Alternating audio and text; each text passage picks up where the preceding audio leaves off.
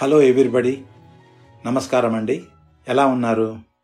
ఈ ఎపిసోడ్లో నేను మీకు కొంత సీరియస్ విషయం కొంత సెంటిమెంటల్ విషయం చెప్పదలుచుకున్నానండి. అది ప్రతి మనిషికి వివాహేతర సంబంధం అవసరం అన్నది. అవునండి మీరు సరిగ్గానే విన్నారు.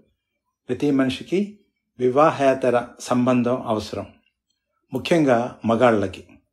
ఎందుకో మళ్ళీ చెప్తాను. నేను చెప్పేది మాత్రం ఎట్టి పరిస్థితుల్లోనూ అక్రమ సంబంధం గురించి కాదండి. వివాహం తర్వాత తన కుటుంబానికి వెలుపలు ఉండేటటువంటి మనిషితో ఉండే సంబంధం గురించి నేను చెప్పేది. అది శారీరకమైంది కాదు ఆ వికారాలు లేని మానసిక బంధం లాంటిది. దాని గురించి నేను చెప్పేది. మీకు ఈ విషయం బాగా అర్థం అవడానికి కొన్ని సంఘటనలు నా జీవితంలో జరిగినవి చెప్తాను. నేను చూసినవి చెప్తాను. నేను ప్రభుత్వోద్యోగిగా ఇండియన్ ఎయిర్లైన్స్కి ఆడిట్కి వెళ్ళినప్పుడు రామేశ్వరరావు అనే ఉద్యోగి నాకు పరిచయం అయ్యారు. రోజు ఇద్దరం కలిసి క్యాంటీన్లో లంచ్ తింటూ ఉండేవాళ్ళం. ఆ సమయంలో అతను నా కథల గురించి నవలల గురించి మాట్లాడుతూ ఉండేవారు. ఓ సందర్భంలో ఆయన నాకు చెప్పినటువంటి గోల్డ్ స్మగ్లింగ్ ఆ రోజుల్లో ఉధృతంగా జరుగుతూ ఉండేది.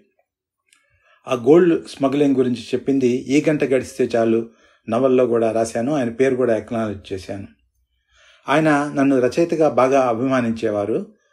ఎంతగా అభిమానిస్తున్నారో నాకు అప్పుడు అంతగా తెలియదు చాలా కాలం తర్వాత ఓ రోజు ఆయన మా ఇంటికి వచ్చారు.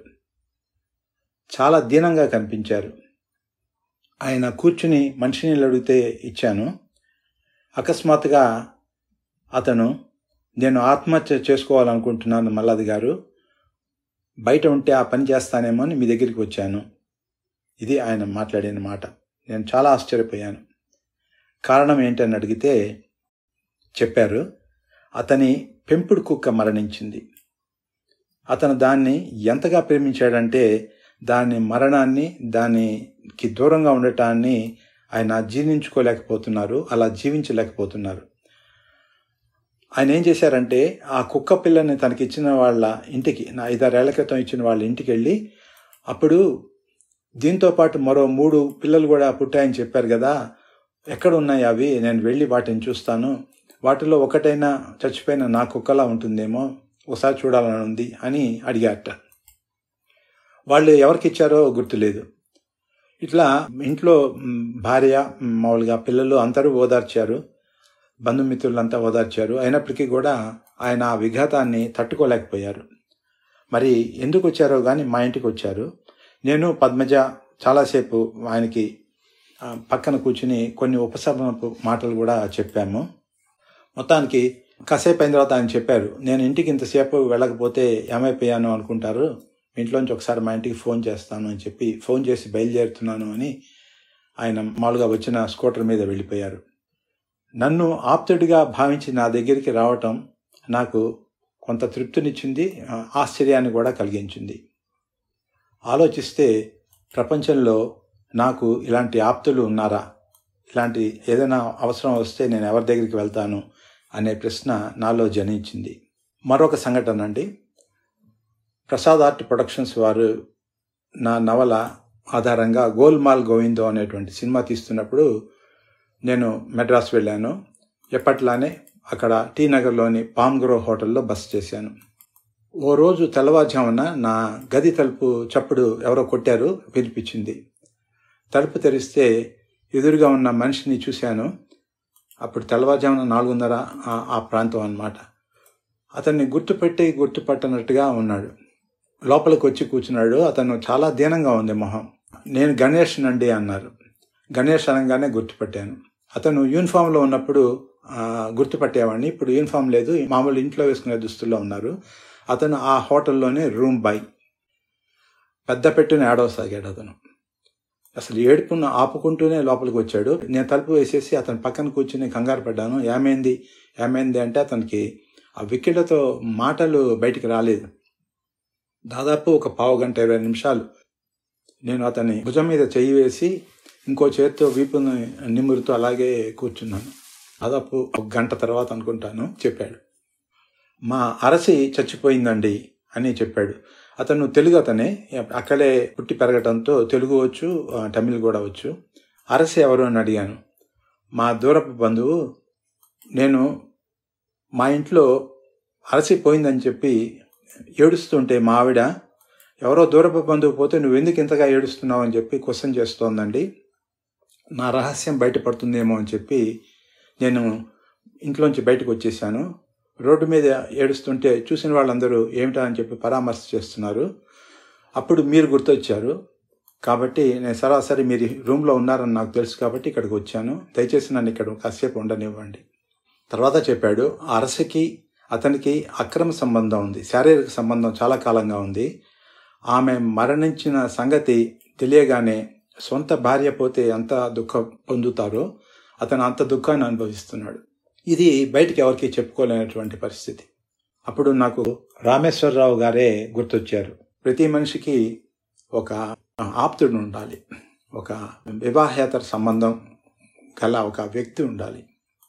చెప్పే కదా వివాహేతర సంబంధం అంటే పెళ్ళయ్యాక ఇంట్లో ఉన్నటువంటి కుటుంబ సభ్యులు కాక బయట వాళ్ళు ఎవరైనా బయట వ్యక్తినే నేను వివాహేతర సంబంధం అని చెప్పి అంటున్నాను. నాట్ ఎక్స్ట్రా మ్యారిటల్ రిలేషన్షిప్ మనం అనుకుంటాం కదా ఇంగ్లీష్లో అది కాదండి.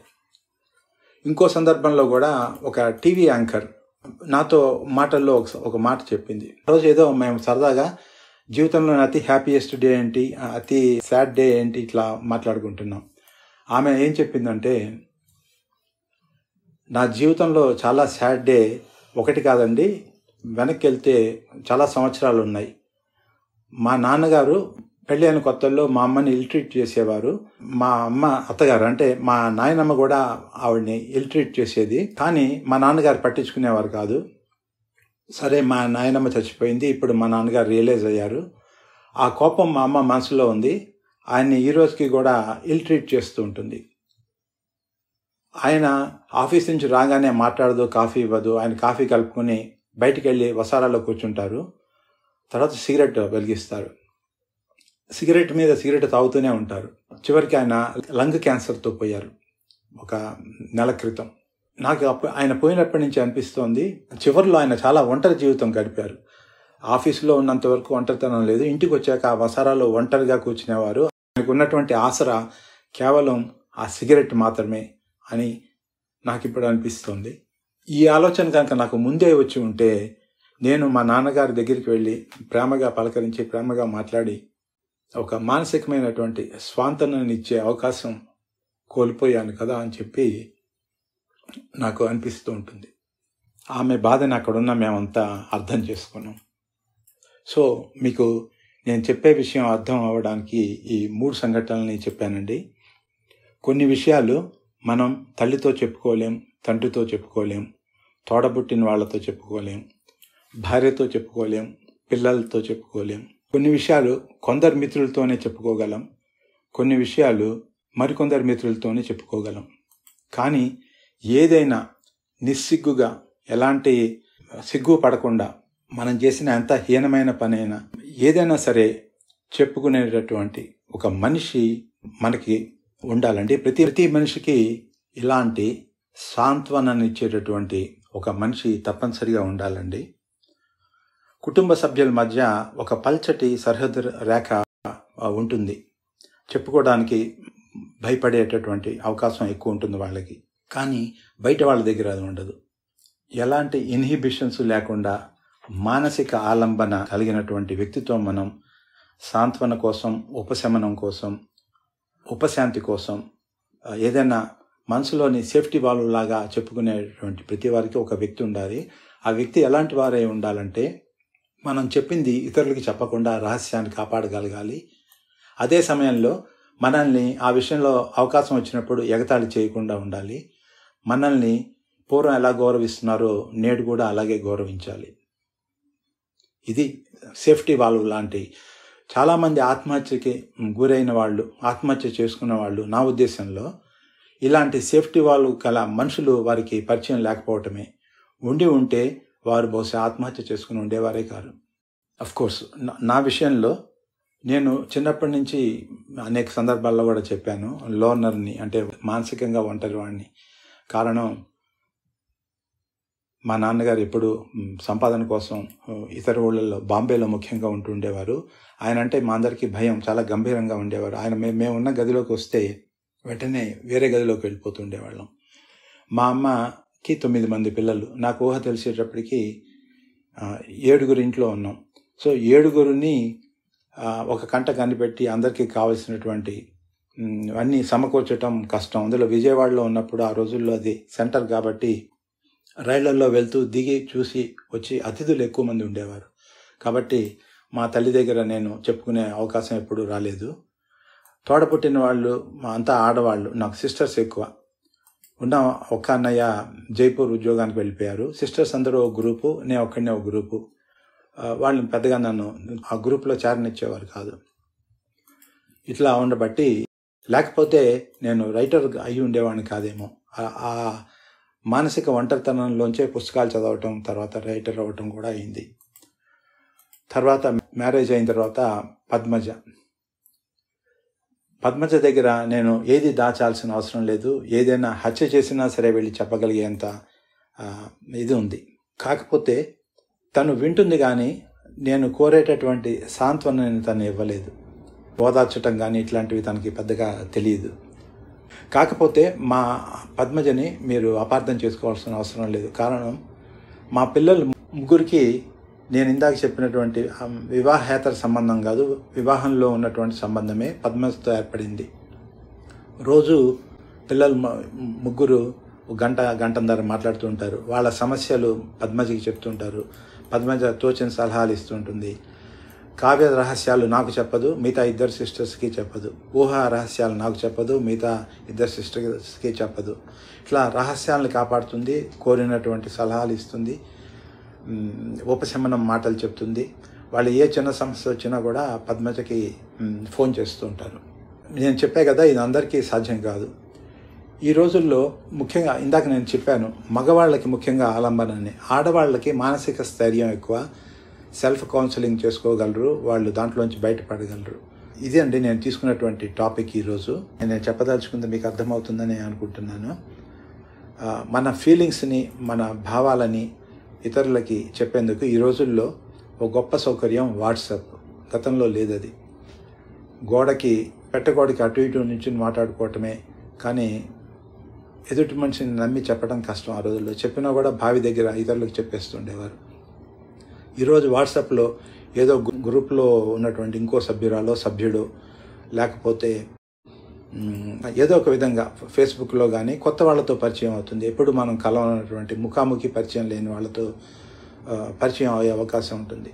సో వారికి మనం మన మనసులోని బాధని కష్టాలని చెప్పుకునేటువంటి అవకాశం ఉంది. వాయిస్ మెసేజ్ పంపించవచ్చు చాట్ చేయొచ్చు టెక్స్ట్ మెసేజ్ పంపించవచ్చు కాకపోతే అలాంటి వ్యక్తిని ఎన్నుకునే ముందు నేను ఇందాక చెప్పినటువంటి లక్షణాలు రహస్యం కాపాడటం మన ఎగతాళి చేయకపోవటం అనేవి ఉన్నాయా లేదా అనేది చూసుకోవాలి. వారికి ఓదార్పు చెప్పేటటువంటి అవకాశం ఉందా? అంటే ఆ తరహా మనుషులు అవునా కాదా అనేది కూడా మనం తెలుసుకోవాలి. నేను పాంగురో హోటల్కి వచ్చినటువంటి గణేష్ని అడిగాను. మీరు నా గదినే ఎందుకు ఎన్నుకొని వచ్చారు? బోల్డ్ మంది కస్టమర్స్ మీకు ఎప్పటి నుంచో పరిచయం ఉన్నవాళ్ళు కదా. నా దగ్గరికి ఎందుకు వచ్చారంటే మూడు కారణాలు చెప్పారు. ఒకటి మీరు స్థానికులు కాదు. వచ్చిపోతూ ఉంటారు. రెండు మీరు ఎక్కువ టిప్ ఇస్తారు మిగతా వాళ్ళందరికన్నా. మూడు మీరు నన్ను ఎప్పుడు మీరు అనే పలకరిస్తారు. వెయిటర్గా కాకుండా ఫ్రెండ్లాగా నన్ను ట్రీట్ చేస్తూ ఉంటారు. కాబట్టి ఎవరి దగ్గరికి వెళ్ళాలి అనే ఆలోచన రాగానే నాకు మీరే గుర్తు వచ్చారు అని చెప్పి చెప్పాడు అతను. సాధారణంగా ఇలాంటి వారిల్లో కజిన్స్ ఉంటారు. కజిన్స్ అంటే దాదాపు సమవయస్కులు చిన్నప్పటి నుంచి కలిసి పెరిగిన వాళ్ళు ఒకరినొకరు అర్థం చేసుకున్న వాళ్ళు. సో వాళ్ళు దూరంగా ఉన్నా కూడా ఆ ఫ్రెండ్షిప్ బంధుత్వం కంటే ఫ్రెండ్షిప్ ఎక్కువ ఉంటుంది కాబట్టి ఇలాంటి అవకాశం కజిన్స్తో ఎక్కువ ఉంటుంది. మగవాళ్ళకి మాత్రం ఇలాంటి వివాహేతర సంబంధం అంటే సేఫ్టీ బాల్వ్ ఆడవాళ్ళు అవుతే బెటర్ అన్న ఉద్దేశం. కారణం ఏంటంటే మగవాళ్ళకి సహజంగా ఉండేటటువంటి ఆసక్తి. చూడండి మీరు రైల్లో తన పై బర్త్ కావాలంటే వెంటనే ఇచ్చేస్తారు ఆడవాళ్ళకి. తను ఛార్జర్ పెట్టుకుని ఛార్జ్ చేస్తున్నప్పుడు ఆ అమ్మాయికి అవసరం అవుతే తనది తీసేసి ఇచ్చేస్తారు. ఇలాంటి చిన్న చిన్న త్యాగాలు పనులు మగవాళ్ళు ఆడవాళ్ళ కోసం ముఖపరిచయం లేని కొత్త వాళ్ళైనా సరే ఇక జీవితంలో ఎన్నడం ఎన్నడూ కలుసుకోం అని తెలిసినా సరే ఇలాంటివి చేస్తూ ఉంటారు. కారణం ఏంటి అంటే మగవాళ్ళకి సహజంగా ఆడవాళ్ళ మీద ఉన్నటువంటి ఆ ప్రీతి లాంటిది ఏదో ఉంది. కాబట్టి మ మగవాళ్ళకి ఆడవాళ్ళు అయితే బెటరు. ఆడవాళ్ళల్లో అర్థం చేసుకునే శక్తి తట్టుకునే శక్తి త్వరగా చిట్కా ఉపాయం సంపాదించి చెప్పేటటువంటి శక్తి మగవాళ్ళలో కంటే ఎక్కువ ఉంది. అదే స్థానంలో రైల్లో ఒక అబ్బాయి ఉంటే ఈ ఈ మగవాడు ఆ అబ్బాయికి ఇదే ట్రీట్మెంట్ ఇవ్వడు ఇంత సహాయం చేయడు. తేడా గమనించారు కదా నేను చెప్పింది. కాబట్టి మీ ఆడపడుచు కోడలు కావచ్చు గతంలో కలిసి అద్దెకున్న వాళ్ళ అమ్మాయి కావచ్చు లేదా అబ్బాయి కావచ్చు లేదా మీకు వాట్సాప్లో పరిచయమైన వాళ్ళు కావచ్చు ఫేస్బుక్లో ఫ్రెండ్ అయి ఉండొచ్చు ఎవరైనా కావచ్చు ఓ పాత స్కూల్ మేట్ చాలా కాలం తర్వాత పరిచయం అయ్యి మళ్ళీ అతను కావచ్చు లేదా అప్పటి నుంచి ఫ్రెండ్షిప్ కొనసాగేటటువంటి మరో వ్యక్తి కావచ్చు ఎవరైనా సరే మీకు ఇలాంటి సోల్మేట్స్ ఉంటే కామెంట్స్లో పోస్ట్ చేయండి. ఆ అదృష్టాన్ని మీరు ఇతరులతో పంచుకోండి. వివరాలు ఏమీ చెప్పాల్సిన అవసరం లేదు. ఎస్ అని ఒక్క పదం పోస్ట్ చేస్తే చాలు. మిగతా శ్రోతలందరూ కూడా మీ పేరును చూసి మీరు అదృష్టవంతులు అని చెప్పి అనుకుంటారు. ఇదండి ఈరోజు నేను చెప్పదలుచుకున్నటువంటి విషయము. మరో ఎపిసోడ్లో నేను మళ్ళీ ఓ కొత్త అంశంతో మీ ముందుకు వస్తాను. అంతదాకా మీకు నాకు మాటలు లేవు. ఓన్ లోకా సంస్థ సుఖినో భవంతు. సర్వే జన సుఖినో భవంతు.